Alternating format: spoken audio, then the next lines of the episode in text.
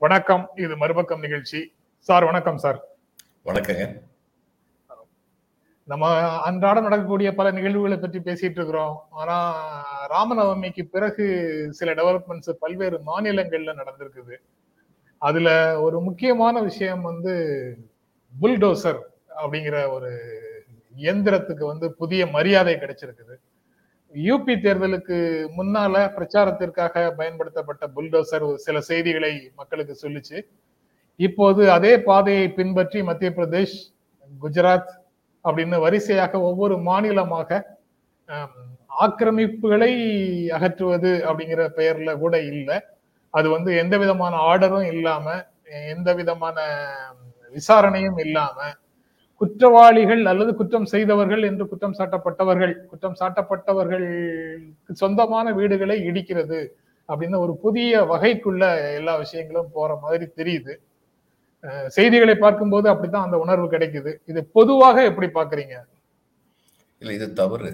அதாவது accused and convicted ரெண்டுக்கும் பெரிய வேறுபாடு இருக்கு. குற்றம் சாட்டப்பட்டவர் குற்றம் நிரூபிக்கப்பட்டவர். இந்த ரெண்டுக்கும் ரொம்ப வித்தியாசம் இருக்கு. பல சமயங்களில் இந்த வித்தியாசம் வந்து புரிகிறது. யார் மேல வேணாலும் அக்யூஸ் பண்ணிடலாம். யார் மேல வேணாலும். ஒரு எஃப்ஐஆர் போடுறது வந்து கஷ்டம் கிடையாது. இப்போ மிகப்பெரிய பதவியில் இருக்கவங்க மேலே கூட எஃப்ஐஆர் போட்ட முடியும். அந்த லோக்கல் சப் இன்ஸ்பெக்டருடைய மென்டாலிட்டியை பொறுத்தது அது. இன்னைக்கு லஞ்ச ஊழல் நிலவி இருக்கிற நிலைமையில அந்த லோக்கல் சப் இன்ஸ்பெக்டருக்கு யார் மேலே இவர் எஃப்ஐஆர் போடுறான்னு தெரியாம கூட அந்த எஃப்ஐஆர் அவர் அக்செப்ட் பண்ணிக்கலாம். பணம் கொடுத்து அந்த எஃப்ஐஆர் அக்செப்ட் பண்ண வச்சிடலாம். இப்படி எல்லாம் நிலைமைகள் இருக்கிறது நிதர்சனம். இதெல்லாம் பத்தி யாரும் வெளியில பேசுறது இல்லை ஆனா இதுதான் உண்மை. இதுதான் கண்கூடு. அப்ப இப்படி உள்ள நிலைமையில ஒருத்தர் மேல குற்றம் சாட்டப்பட்டாருங்கிறதுக்காக வேண்டி உடனடியாக அவருடைய வீட்டை போய் குற்றம் சாட்டப்பட்டவர் மேல குற்றம் குற்றம் நிரூபிக்கப்பட்டால் கூட அந்த வீட்டை இடிக்கிறதுக்கு யாருங்க அனுமதி கொடுக்கறது? அந்த வீட்டை இடிக்க அனுமதி கொடுக்க வேண்டியது கோர்ட்டு எதுக்காக வேண்டிய அனுமதி கொடுக்கும்? வீட்டை இடிக்கிறதுக்குன்னு சொல்லி. அதுல வந்து சம்மதமே இல்லை. எந்த விதமான சம்மதமே இல்லை. இந்த மாதிரி இது அனுமதி கொடுக்கறது. இப்ப ஒரு விஷயம் இந்த இதுல வந்து ரைட்ல எல்லாம் சம்பந்தப்பட்டவங்களுடைய சொத்துக்களை பறிமுதல் பண்ணணும்னு சொல்றதோ அல்லது அந்த ரைட்டுக்கு ரெண்டு மடங்கு நஷ்டஈடு கொடுக்க சொல்றதெல்லாம் ரொம்ப நியாயமான விஷயங்கள். ஏன்னா இந்த அரசியல் கட்சிகள் ஊர்வலம்னு சொல்லி நடிச்சிட்டு போற அட்டூழியம் கொஞ்சம் நஞ்சம் கிடையாது. பப்ளிக் ப்ராப்பர்ட்டி வந்து டேமேஜ் பண்றது. இங்க கூட வந்து அரசியல் கட்சிகள் அதுக்கு இழப்பீடு கொடுக்கணும்னு சொன்னாங்க. சரியான இது அது நிலைப்பாடு. அதுல எந்த விதமான சந்தேகம் இல்லை. ஆனா புல்டோசர் வச்சு காமிக்கிறது. ஆனா இதுல என்ன ஆகுதுனாங்க இதுல வந்து யூபியில வந்து என்ன நடந்துச்சுன்னா பெரும்பாலும் வந்து பெட்டி கிரிமினல்ஸ் சொல்றோம் சிறு குற்றவாளிகள். அந்த சிறு குற்றவாளிகள் வந்து பேக்வேர்டு கிளாஸஸை சேர்ந்தவர் ஓபிசி வகுப்பின் சிலர் சிலராகவும் பாதிக்கப்பட்டவர்கள் பட்டியலினத்தை சேர்ந்தவர்களாகவும் பெரும்பாலும் ஒரு கருத்து நிலவுகிறது. அந்த கருத்து நிலவும் போது அந்த ஓபிசி சேர்ந்தவங்க எல்லாருமே அகிலேஷ் யாதவுடைய சப்போர்ட்டர்ஸா இருப்பாங்க. அப்போ இவர் வந்து என்ன பண்ணான்னா பொலிட்டிக்கல் ஆதாயத்துக்காக வேண்டி இந்த மாதிரி புல்டோசர் வச்சு அவங்களை இடிக்கிறது இப்போ இவங்களுக்கு வந்து கோர்ட்ல வந்து சரியான வழியில வந்து நம்பர் ஒன் போலீஸ் வந்து பல சமயங்களில் போலீஸுக்கும் இதில் வந்து உடந்தையா இருக்காங்க. அவன் ரூபாய் கொடுத்து தப்பிச்சு போயிடறான் போலீஸ் ஸ்டேஷன்ல இருந்து. கேஸ் வந்து ஃபைல் பண்றதில்ல. அப்படி கேஸ் ஃபைல் பண்ணாலுமே அது கோர்ட்ல வந்து இழுத்தடிக்குது வருஷ கணக்கில் வந்து இழுத்தடிக்குது அப்போ ஜனங்கள் வந்து தேர் ஃபெட் அப் இது நமக்கு வந்து நிவர் விமோச்சனமே கிடையாதான்னு நினைக்கிற நேரத்தில் நம்ம யோகி ஆதி ஆதித்யநாத் யோகி வந்து ஆபத் பாந்தவன் அநாத ரட்சகன் சொல்லிட்டு புல்டோசரை கொண்டு வந்த உடனே அந்த வட்டாரத்தில் அது வந்து மிகுந்த வரவேற்பு பெறுது. இதை நம்ம புரிஞ்சுக்கணும். இது தவறு. செய்யறது ரொம்ப பெரிய தவறு. ஆனா அந்த வட்டாரத்துல justice delayed is justice denied தாமதப்படுத்தப்பட்ட நீதி மறுக்கப்பட்ட நீதி அப்படிங்கிற உண்மை இருக்கிறதுனால ஜனங்கள் வந்து இந்த இன்ஸ்டன்ட் ஜஸ்டிஸ் அது கிடைக்குது அப்படின்னு சொல்லி சந்தோஷப்படுறாங்க. ஆனா இது எங்க போய் முடியும்னா இன்னைக்கு வந்து நீங்க வந்து சில குற்றவாளிகளை அடையாளம் கண்டுபிடிச்சு சட்டத்தை மீறி அவங்களுக்கு புல்டோசர் பனிஷ்மெண்ட் கொடுத்தீங்கன்னா இதை மக்கள் ஏத்துக்கிட்டாங்கிற ஒரு தைரியம் அரசியல்வாதிக்கு வந்ததுன்னா நாளைக்கு எந்த தவறுமே செய்யாதவர்கள் மேல் எந்த குற்றச்சாட்டுமே சுமத்தப்படாதவர்கள் மேலும் இந்த புல்டோசர் பயன்படுத்தப்படும். அன்னைக்கு தான் மக்களுக்கு தெரியும் நம்ம எப்படிப்பட்ட ஒரு விபத்தில் வந்து மாட்டிக்கிட்டு இருக்கோம் there is there is nothing substitute to criminal justice in a democracy டெமோக்ரஸியில் வந்து நீதி நிர்வாகம் ரெண்டும் வந்து சரியா இருக்கணும். மூணாவது வந்து சட்டம் இயற்றுபவர்கள். மூணு பேரும் சேர்ந்தது தான் டெமோக்ரஸி இந்த மூணும் சரியா இருக்கணும் சரியான சட்டங்கள் இயற்றப்பட வேண்டும். சரியான சட்டங்கள் அமல்படுத்தப்பட வேண்டும். அந்த அமல்படுத்தப்பட்டதன் காரணமாக சரியான குற்றவாளிகள் இனங்கண்டுபிடிக்கப்பட்டு கண்டிக்கப்பட வேண்டும் நீதிமன்றங்களினால். இப்ப இந்த மூணுலயுமே வந்து குறைபாடு இருக்கு. அதனாலதான் இந்த மாதிரியான அபரேஷன்ஸ் எல்லாம் வந்து நடந்துகிட்டு இருக்கு. இப்போ ஒரு இதுக்கு சம்மந்தம் இல்லாத ஒரு விஷயம் உங்ககிட்ட சொல்றேன். சல்மான் கான் மேல வந்து ஒரு வழக்கு ஒன்று இருந்தது. ரெண்டு வழக்கு இருந்தது. ஒன்று வந்து அந்த அஹ், மானை வந்து சுட்டு கொண்டுட்டாரு. இன்னொன்று வந்து பிளாட்ஃபார்ம்ல இருந்தவங்க மேல வண்டி. இப்போ ஒரு வழக்குல வந்து அவருக்கு வந்து நீதிமன்றத்துல கீழ் நீதிமன்றத்துல வந்து ஐந்தாண்டு கடுங்காவல ஏதோ தண்டனை வந்து விதிச்சாங்க. காலையில வந்து தண்டனை விதிக்கப்பட்டது. மத்தியானம் அவர் ஜெயிலுக்கு போறதுக்கு முன்னாடி பரல் வாங்கிட்டு வந்துட்டார். ஜாமீன் வாங்கிட்டு வந்துட்டார். ஹைகோர்ட்ல. ஹைகோர்ட்ல கொடுத்த காரணம் நியாயமான காரணம். அவங்க என்ன சொன்னாங்க? இவருக்கு வந்து இந்த கன்விக்ஷன் ஆர்டர் வந்து நீதிபதி இன்னும் கொடுக்கல. ஒரு மனுஷனை வந்து எந்த காரணத்துக்காக ஜெயிலுக்கு போறான்னு தெரியாம அவனை ஜெயிலுக்கு அனுப்பக்கூடாது. இது சரியான காரணம். ஆனா நான் கேட்கிறேன் இது மாதிரி தான் இந்த நாட்டுல ஆயிரக்கணக்கான ஏழைகள் வந்து என்ன காரணத்துக்காக உள்ள இருக்கோன்னு தெரியாம பல வருடங்கள் இருக்காங்க. அதை பத்தி ஏன் அந்த நீதிபதி கண்ணு தெரியல? கேட்க மாட்டோமா? நீங்களும் நானும் கேட்க மாட்டோமா? இங்கதான் தவறு நடக்குது.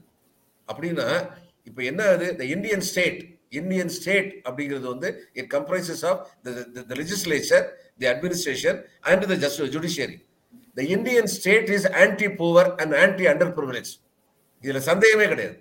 அப்படி இருக்கிறதுனால தான் இப்படிப்பட்டவங்க எல்லாம் ஹீரோவா தெரியுறாங்க. இப்ப ஒருத்தர் ஹீரோவானோன்னா அதுல ஒரு காம்படிஷன் வந்துருச்சு. அங்க சிவராஜ் சிங் சௌகானுக்கு வந்து நீ தான் புல்டோசரா என்னால முடியாதா? உடனே குஜராத்ல நானும் தான் வருவேன். இது எங்க போய் முடியும் இதெல்லாம்? ரொம்ப தவறு மத்திய பிரதேசல நடந்ததாக வந்திருக்கக்கூடிய செய்தி இன்னும் ரொம்ப பரிதாபமானது சார். அவர் ஜெயில இருந்த ஏற்கனவே ஒருத்தரை. ஜெயில இருந்த ஒருத்தரை. ஒரு அட்டம் டு மர்டர் கொலை முயற்சின்னு சொல்லி ஒரு வழக்கு போட்டு ஒருவர் ஒரு மாசமா ஜெயிலுக்குள்ள வச்சிருக்காங்க. அவர் மேல ஜெயில இருந்த காலத்துல வெளியில் நடந்த கலவரத்துக்கு அவர் மேலேயே வழக்க போட்டு அவருடைய வீட்டை பகுதியை ஒரு பகுதியை இடிச்சிருக்கிறாங்கன்னு அந்த செய்தி சொல்லுது.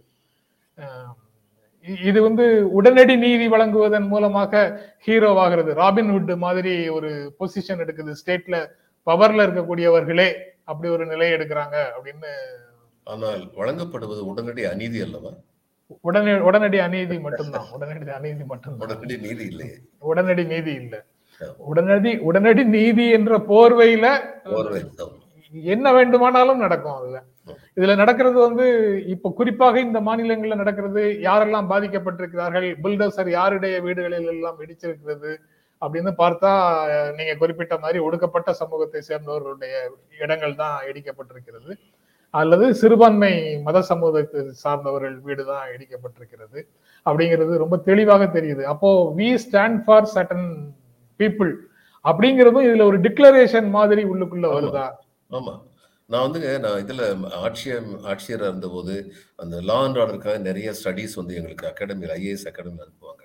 அதில் ஒரு விஷயம் வந்து அந்த ஐஏஎஸ் அகாடமியில் எங்களுக்கு சொல்லி கொடுத்துக்கிட்டு இருந்த ஒரு ஆசிரியர் ஐஏஎஸ் ஆஃபீஸர் அவர் வந்து என்சி சக்சேனாடு ரொம்ப பெரிய இன்னைக்கு ரொம்ப வயசானவர் இருக்கார். அவர் இதுல வந்து சிறுபான்மையினரை பற்றிலாம் புக்ஸ் எல்லாம் எழுதியிருக்காரு. அலிகாரில் வந்து கலெக்டர் இருந்தவர் அவர். அவர் எங்கிட்ட கேட்டார். அகாடமியில் நாங்கள் ப்ரொஃபஷனல் இருக்கும்போதே கேட்டார் எத்தனையோ மதக்கலவரம்லாம் வருதுன்னு சொல்லி படிச்சிருக்கவே அந்த மதக்கலவரத்துல இந்துக்கள் சாகுறாங்க முஸ்லீம்கள் சாகுறாங்க. இந்த இந்துக்கள்லையும் முஸ்லீம்களையும் யாராவது பணக்காரங்க சாகுறாங்களான்னு பார்த்துருக்கீங்களா? அவங்க சாகுறதே இல்லை. அது ஏன்னு சொல்லி யோசிச்சிருக்கீங்களா? அதுதான் அந்த யோசனை வந்துருச்சுன்னா ஏழைகளுக்கு வந்துருச்சுன்னா இந்த மதக்கலவரம் வந்து இந்த மாதிரி வர முடியாது. ஆனால் அந்த யோசனை வர்றதில்லை. உணர்ச்சிகள் வந்து ஆட்கொள்ளப்பட்டது. அதனால தான் இங்கேயும் வந்து பாருங்க இந்த மாதிரி புல்டோசர் வந்து சந்தோஷப்படுவாங்க முதல்ல. நம்மளெல்லாம் வந்து அடிச்சா இல்லை நல்லா அவன் மிதிபடட்டும் அப்படின்னு சந்தோஷப்படுவாங்க. கொஞ்ச நாள் கழிச்சு அவங்க மிதிபடும் போது தான் கஷ்டம் தெரியும். எந்த தப்பும் பண்ணாம என்னையும் மிதிச்சானா நாளைக்கு அவன் அன்னைக்கு அவனையும் அது மாதிரி அடிச்சிருக்கலாமோ அப்படிங்கிற உணர்வு அன்னைக்கு தான் வரும். இது ரொம்ப பெரிய தவறு. இது ஒரு பாசிச இது வட அடக்குமுறை வன்ம வன்ம வன்முறையுடைய ஒரு அடையாளம். சந்தேகமே இல்லை.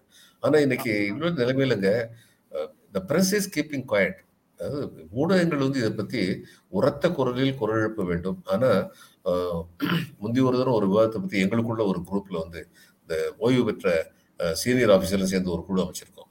அந்த குழுவில் வந்து பேசிக்கிட்டு இருக்கும்போது இவர் வந்து சாரி ஒரு நிமிஷம்.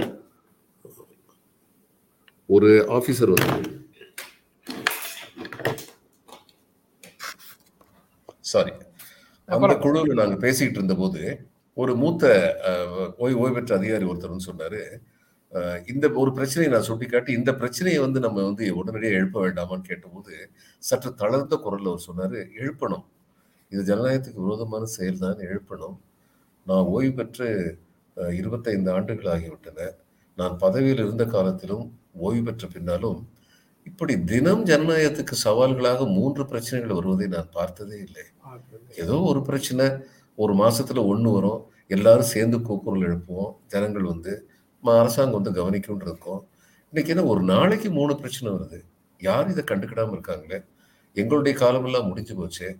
இளைய தலைமுறையை பார்க்கும்போதுல எனக்கு கவலையா இருக்கு. அவர் அவர் ரொம்ப நேர்மையாக இருந்து மிக திறமையாக இருந்து பணிபுரிந்து ஓய்வு பெற்ற ஒரு ஐஎஸ் அதிகாரி. அதெல்லாம் கேட்கும்போது மனசுக்கு ரொம்ப கஷ்டமா இருக்கு. இந்த இன்னைக்கு உள்ளவங்களுக்கு வந்து இதனுடைய இந்த- இதனுடைய விபத்து புரியறது இல்லை இது எங்க கொண்டு போய் முடியும் அப்படிங்கிற விபத்து வந்து புரியறது இல்லை ஆனால் இதெல்லாம் ரொம்ப ரொம்ப தப்பு. யாருக்கோ நடக்குதுன்னு சொல்லி இருக்கிற வரைக்கும் நம்ம அதை உணர்றதில்லை. இந்த கோவிட் ஒன் வந்துச்சு பாருங்க. எங்கேயோ யாருக்கோன்னு இருந்தது கோவிட் ரெண்டு வரும்போது சொந்தக்காரன்ல எவனாவது ஒருத்தனுக்காவது கண்டிப்பா வந்துடணும். ஐயையோ! அப்படின்னு சொல்லி பயந்தாங்க. கோவிட் ஒன்று வந்தபோது தெரியல. கோவிட் மூணு வந்தபோது முடிச்சுக்கிட்டோம் நம்ம வந்து. ஆனால் ஜனநாயகத்துக்கு எதிராக நடத்தப்படுகின்ற இந்த வன்முறைகள் எல்லாமே ஜனநாயகத்திற்கு ஜனநாயகத்தினால் காப்பாற்றப்பட வேண்டிய மக்களுக்கு எதிரான வன்முறைகள். நாளை இவர்களுக்கு எதிராக திரும்பும். அதில் சந்தேகமே கிடையாது. நாளை இவர்களுக்கு எதிராக திரும்பும் அப்படின்னு சொன்னீங்க. ரெண்டு விஷயம் சொன்னீங்க சார் அதுக்கு முன்னாடி. பிரஸ் வந்து பேசணும் ஊடகங்கள் பேசணும்னு சொன்னீங்க. ஊடகங்கள் இது போன்ற வன் செயல்கள் நடக்கும்போது மிகவும் சோகமாக சொல்ல வேண்டிய விஷயம் என்னன்னா வயலன்ஸ் செல்ஸ் அப்படிங்கிற கோட்பாட்டை ஏற்கிற மாதிரி இருக்குது. வன்முறை வந்து அவர்களுக்கு வியாபாரம் ஆகிறது அதனால அந்த செய்தியை மேலும் மேலும் மேலும் மேலும் வளர்த்தெடுத்து வியாபாரம் பரபரப்பாக வியாபாரம் செய்வதற்கே பயன்படுகின்றன. பெரும்பாலான வன் வன் வன்முறை தொடர்பான செய்திகள் அப்படின்னு ஒரு நிலைமை இருக்கிறதாக தெரியுது. நீங்க எப்படி பார்க்கறீங்க அதை? உண்மைதான். அதுக்கப்புறம் they they pass on from one to another அதாவது ஒரு- கதை வந்து பழங்கதை ஆயிடுச்சுன்னா இனிமே இதை பத்தி பேசி பிரயோஜனம் இல்லை. சரி புதுசா ஏதாவது வன்முறை அதை பத்தி ஒரு நல்ல நாலு நாளைக்கு எழுதுவோம். இப்ப பாருங்க பிரஸ் வந்து எப்படிப்பட்ட ஒரு மிகச்சிறிய பெரிய சேவை செய்ய முடியும்னா தூத்துக்குடியை பத்தியும் பொள்ளாச்சியை பத்தியும் எழுதட்டும். வாரத்துக்கு ஒரு தடவை ஹெட்லைன் போட்டு என்ன நடந்தது? அரசு என்ன செய்கிறது? அப்படின்னு தொடர்ந்து கேட்கட்டும். ஆனா அப்படி கேட்கறது அப்படி கேட்டா ரொம்ப பெரிய உதவியா இருக்கும் சமுதாயத்துக்கு. ஆனா அப்படி கேட்கறது இல்ல. அப்புறம் சார் இப்படி உடனடி நீதி அல்லது உடனடி அநீதி வழங்குவது வந்து நீங்க முதல்ல குறிப்பிட்ட மாதிரி இந்திய ஜனநாயக அமைப்புல மூன்றின் ஒரு மூன்றிலையும் கோளாறு இருக்கு. ஆனா அதற்காக இது வந்து தீர்வு அல்ல அப்படின்னு சொன்னீங்கல்ல. ஆனா சட்டத்தின் ஆட்சி அப்படிங்கறத வந்து நடைமுறைப்படுத்த வேண்டியது யாருடைய பெரும் பொறுப்பு?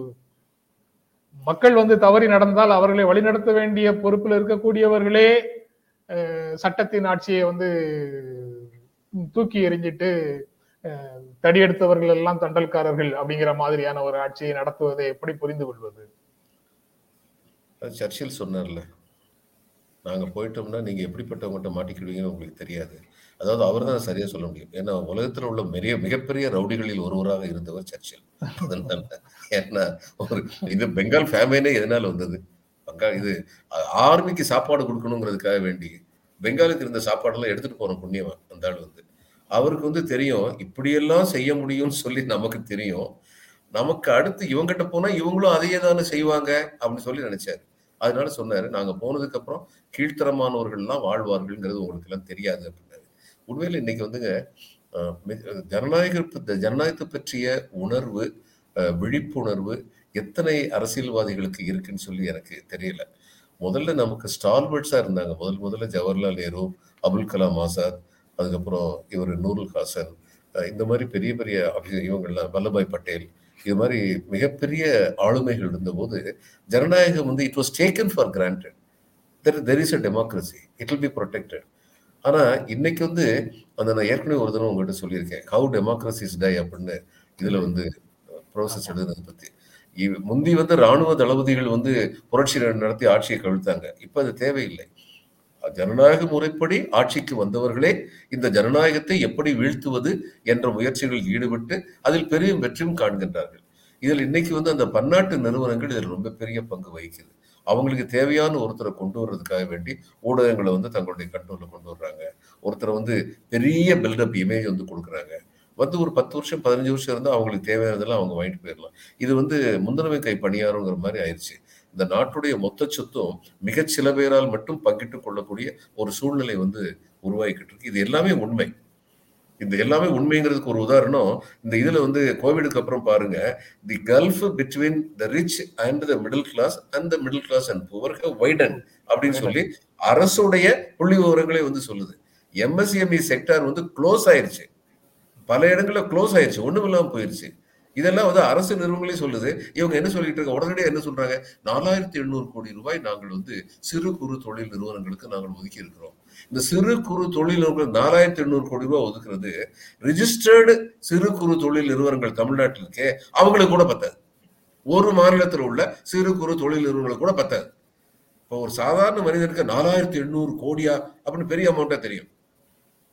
ஆனா நீங்க உள்ள துப்பு பூந்து பாத்தீங்கன்னா இத்தனை நிறுவனங்கள் இருக்கே பல லட்சக்கணக்கான சிறு துரு நிறுவனங்கள் இருக்கு. ஒவ்வொரு நிறுவனத்துக்கும் மீட்சி பொருளாதார மீட்சி அடைகிறதுக்கு வந்து நீங்க வந்து பல லட்சங்களோ சில கோடிகளோ கொடுக்க வேண்டியிருக்குன்னு சொல்லி பார்த்தா இது எவ்வளவு குறைவான ஒரு முயற்சி அப்படின்னு சொல்லி தெரியும். எல்லா இடத்துலையும் அப்படித்தான் பண்றாங்க. பொருளாதாரம் வீழ்ந்துகிட்டே போகுது. ஆனா உணர்ச்சிய உணர்ச்சிகளின் அடிப்படையில் எத்தனை நாட்கள் ஜனங்களை காக்க வைக்க முடியும்னு சொல்லி தெரியல. நீங்க சொன்னது போல ஜனநாயகத்தின் மீது அக்கறையோட எதிர்க்கட்சிகளும் செயல்படுகின்றனவா அப்படிங்கிறது ஒரு முக்கியமான கேள்வியாக எழுது சார். அவர்களுடைய அதே வழிமுறையை வேறு விதமாக கையாளக்கூடிய பல எதிர்க்கட்சிகளை பார்க்க முடியுது. ஆமா இப்ப தமிழ்நாட்டுல வந்து உள்துறையில வந்து இவ்வளவு பெரிய வெற்றி அடைஞ்சது. இப்பதாங்க பார்க்கணும் என்ன பண்ண போறாங்கன்னு சொல்லி. திரு. ஸ்டாலின் அவர்களுக்கு ரொம்ப கடினமான ஒரு காலம் வந்து இதுவாகத்தான் இருக்கும். ஏனென்றால் மக்கள் அதிக நம்பிக்கை வைத்து அவருடைய பிரதிநிதிகளை தேர்ந்தெடுத்திருக்கிறார்கள். இவங்களும் வந்து முத்தம் பண்ண மாதிரியே வந்து பண்ண போறாங்க அப்படின்னா இவங்களும் வந்து உள்ளாட்சியில வந்த உடனே இருக்கிற பணத்தை எல்லாம் வந்து நம்முடைய பங்கு என்னன்னு சொல்லி பார்க்க போறாங்க அப்படின்னா ஜனங்களுக்கு இனிமே நம்பிக்கை வந்து வெகு விரைவாக குறையும். ஏன்னா ஸ்டாலினுடைய நடவடிக்கையை பார்க்கும்போது இதுக்கு முன்னாடி இருந்த அரசியல் தலைவர்கள்ட்ட இல்லாத நம்பிக்கை இவர் மேல் வந்திருக்கு. அதனால அந்த நம்பிக்கை காப்பாற்றப்பட வேண்டும். அவர் கூட வந்து அவருடைய நிதியமைச்சர் இருக்கிற மாதிரி மற்ற அமைச்சர்கள்லாம் கூட ரொம்ப பயங்கரமா ஒத்துழைக்கணும். இல்லைன்னா சரி நீங்க சொன்ன மாதிரி இப்ப பதவியில் இல்லாதபோது எல்லா குற்றம் குறையும் கூறிவிட்டு பதவிக்கு வந்த பின்னால் பதவியில் இருந்தவர்கள் செய்த அதே காரியத்தை நானும் செய்வேன் என்றுதான் பல எதிர்க்கட்சிகள் இருக்கின்றன. அது உண்மைதான். அதுதான் நம்முடைய அதனுடைய விளைவு தான் வந்து அந்த ஆள் எந்த தரப்பை எதிர்க்கிறதாக சொல்றாங்களோ அந்த தரப்புக்கு ஆதரவு பெருகுவதற்கும் அதுதான் காரணம். யார் மீது நம்பிக்கை வைத்தோமோ அவர்கள் வந்து நம்ம நம்பிக்கையை பூர்த்தி செய்யவில்லை அப்படிங்கிற சூழல்ல அவங்க வந்து இருக்கிறதுல அவங்களே better known devil is better தான் devil. ஆமா. அன்னோன் ஏஞ்சல் அப்படிங்கிற மாதிரி ஒரு மனநிலை தான் மக்களிடத்துல வருதோ அப்படிங்கிறதையும் பார்க்க வேண்டியதாக இருக்குது. எனக்கு இறுதியாக ஒரே ஒரு கேள்வி சார் ஐஏஎஸ் ஐபிஎஸ் ஆபீசர்ஸ் எல்லாருக்கும் சட்டத்தின் ஆட்சி பற்றியும் சட்டத்தால் நடக்கக்கூடிய ஆட்சி பற்றியும் பல வகுப்புகளை பலர் எடுத்துக்கிறத நான் கேள்விப்பட்டிருக்கிறேன். அது தொடர்பாக உயர் நீதிமன்ற உச்சநீதிமன்ற நீதிபதிகள் பேசுவதையும் கேட்டிருக்கிறேன் கருத்தரங்கங்கள்ல. ஆனா நடைமுறையில அது எல்லாமே வெறும் செயலுக்கு வராத வெற்று முழக்கங்களாக காற்றை மாசுபடுத்துகின்ற வெறும் சொற்களாக எஞ்சி நிற்கிறத எப்படி சமாளிக்கிறது எதிர்காலத்துல? கேரக்டர் கேரக்டர் இல்லைன்னா எதையுமே சமாளிக்க முடியாது. ஐஏஎஸ் ஐபிஎஸ் அதிகாரிகளுக்கு வந்து கேரக்டர் வந்து ரொம்ப ஸ்ட்ராங்காக இருக்கும். இப்போ என்னைய வந்து ஒரு ஒரு அமைச்சர் வந்து என்கிட்ட வந்து சொன்னார். அவர் ஆர்எஸ்பி ரெவல்யூஷனரி சோஷியலிஸ்ட் பார்ட்டி சேர்ந்தவர். அவர் என்கிட்ட வந்து சொன்னார். அவருடைய கட்சிக்கு நான் வந்து சார்பாட்சியராக இருந்தபோது அவர் சொன்ன காரியத்தை செய்ய முடியல. அந்நேரம் நானும் வந்து ரொம்ப சின்ன வயசாக இருந்ததுனால மூஞ்சில் அடித்த மாதிரி அமைச்சிட்டு வந்து இதெல்லாம் கேட்காதீங்க சார் இது செய்ய முடியாது அப்படின்னு சொல்லி சொல்லிட்டேன். அதே நான் மாவட்ட ஆட்சியராக இருக்கும்போது ஒருத்தர் ஒரு அமைச்சர் கேட்கும்போது உங்களுக்கு நோ சொல்கிற ஒரு துரதிருஷ்டத்தை எனக்கு நீங்கள் கொடுத்துடக்கூடாது சார்னு சொன்னேன். இந்த ரெண்டுக்கும் ரொம்ப வித்தியாசம். அது கொஞ்சம் முதிர்ச்சி வந்த நேரம். முதிர்ச்சி. முதிர்ச்சி வந்த நேரம். அப்போ இவர் வந்து சொன்னாரு அஹ், நீங்க ரொம்ப திறமையான அதிகாரியா நல்லா வேலை பார்க்குறீங்கன்னு சொல்றாங்க. இங்கிருந்து நானூறு கிலோமீட்டர் ஐநூறு கிலோமீட்டர் ரொம்ப தூரத்துக்கெல்லாம் நீங்க போறதெல்லாம் வந்து எனக்கு மனசுக்கு ரொம்ப கஷ்டம் அவர் ரொம்ப முதிர்ச்சியா பேசினார். முதிர்ச்சியா உடனே நான் வந்து சொன்னேன் ஐயா நான் பிறந்த இடத்துல இருந்து நான் வந்து ரெண்டாயிரம் கிலோமீட்டர் தள்ளி வந்துட்டேன். கூட ஒரு முந்நூறு நானூறு கிலோமீட்டர் எனக்கு ஒண்ணுமே இல்லை. அப்படின்னு சொல்லி நான் வந்து சொன்னேன். இதுல ஒண்ணு என்னன்னா ஒரு அதிகாரி வந்து காவல்துறை அதிகாரியா இருக்கட்டும் நிர்வாக ஐஏஎஸ் அதிகாரியா ஆட்சியரா இருக்கட்டும் நிலைத்த நிலைப்பாட்டுல வந்து ஸ்ட்ராங்கா இருந்துட்டாங்கன்னா ரெண்டு விஷயம் இருக்கு. நிலைப்பாட்டுல ஸ்ட்ராங்காவும் இருக்கணும். அவங்க மேல எந்த குற்றச்சாட்டுமே வராத அளவுக்கு வராத அளவுக்கு இந்த ரெண்டுமே வந்து முக்கியம். அப்படி இருந்துட்டாங்கன்னா அவங்ககிட்ட வந்து அதிகமாக வந்து இப்போ நான் வந்து மித்னாப்பூர்ல வந்து ஆட்சியராக போக போற நேரத்திலேயே இதுல காங்கிரஸ்ல இருந்து ஒருத்தர் என்னை வந்து பார்த்தாரு. பார்த்து ரொம்ப சோர்ந்த குரல்ல சொல்லி என்ன பிரயோஜனம்? ஏதாவது கரெக்டா இருந்தா செய்வீங்க இல்லைன்னா செய்ய மாட்டீங்க. அதனால எப்படியாவது கரெக்டா இருக்கான்னு சொல்லி பார்த்து உங்ககிட்ட வர்றோம் சார். நான் போயிட்டு வரேன் அப்படின்னு சொல்லிட்டு போனேன். அப்ப நமக்கு தொந்தரவே கிடையாது. என்ன ஆனா அதுக்கு கொடுக்குற விலை என்னன்னு சொல்லி பாருங்க.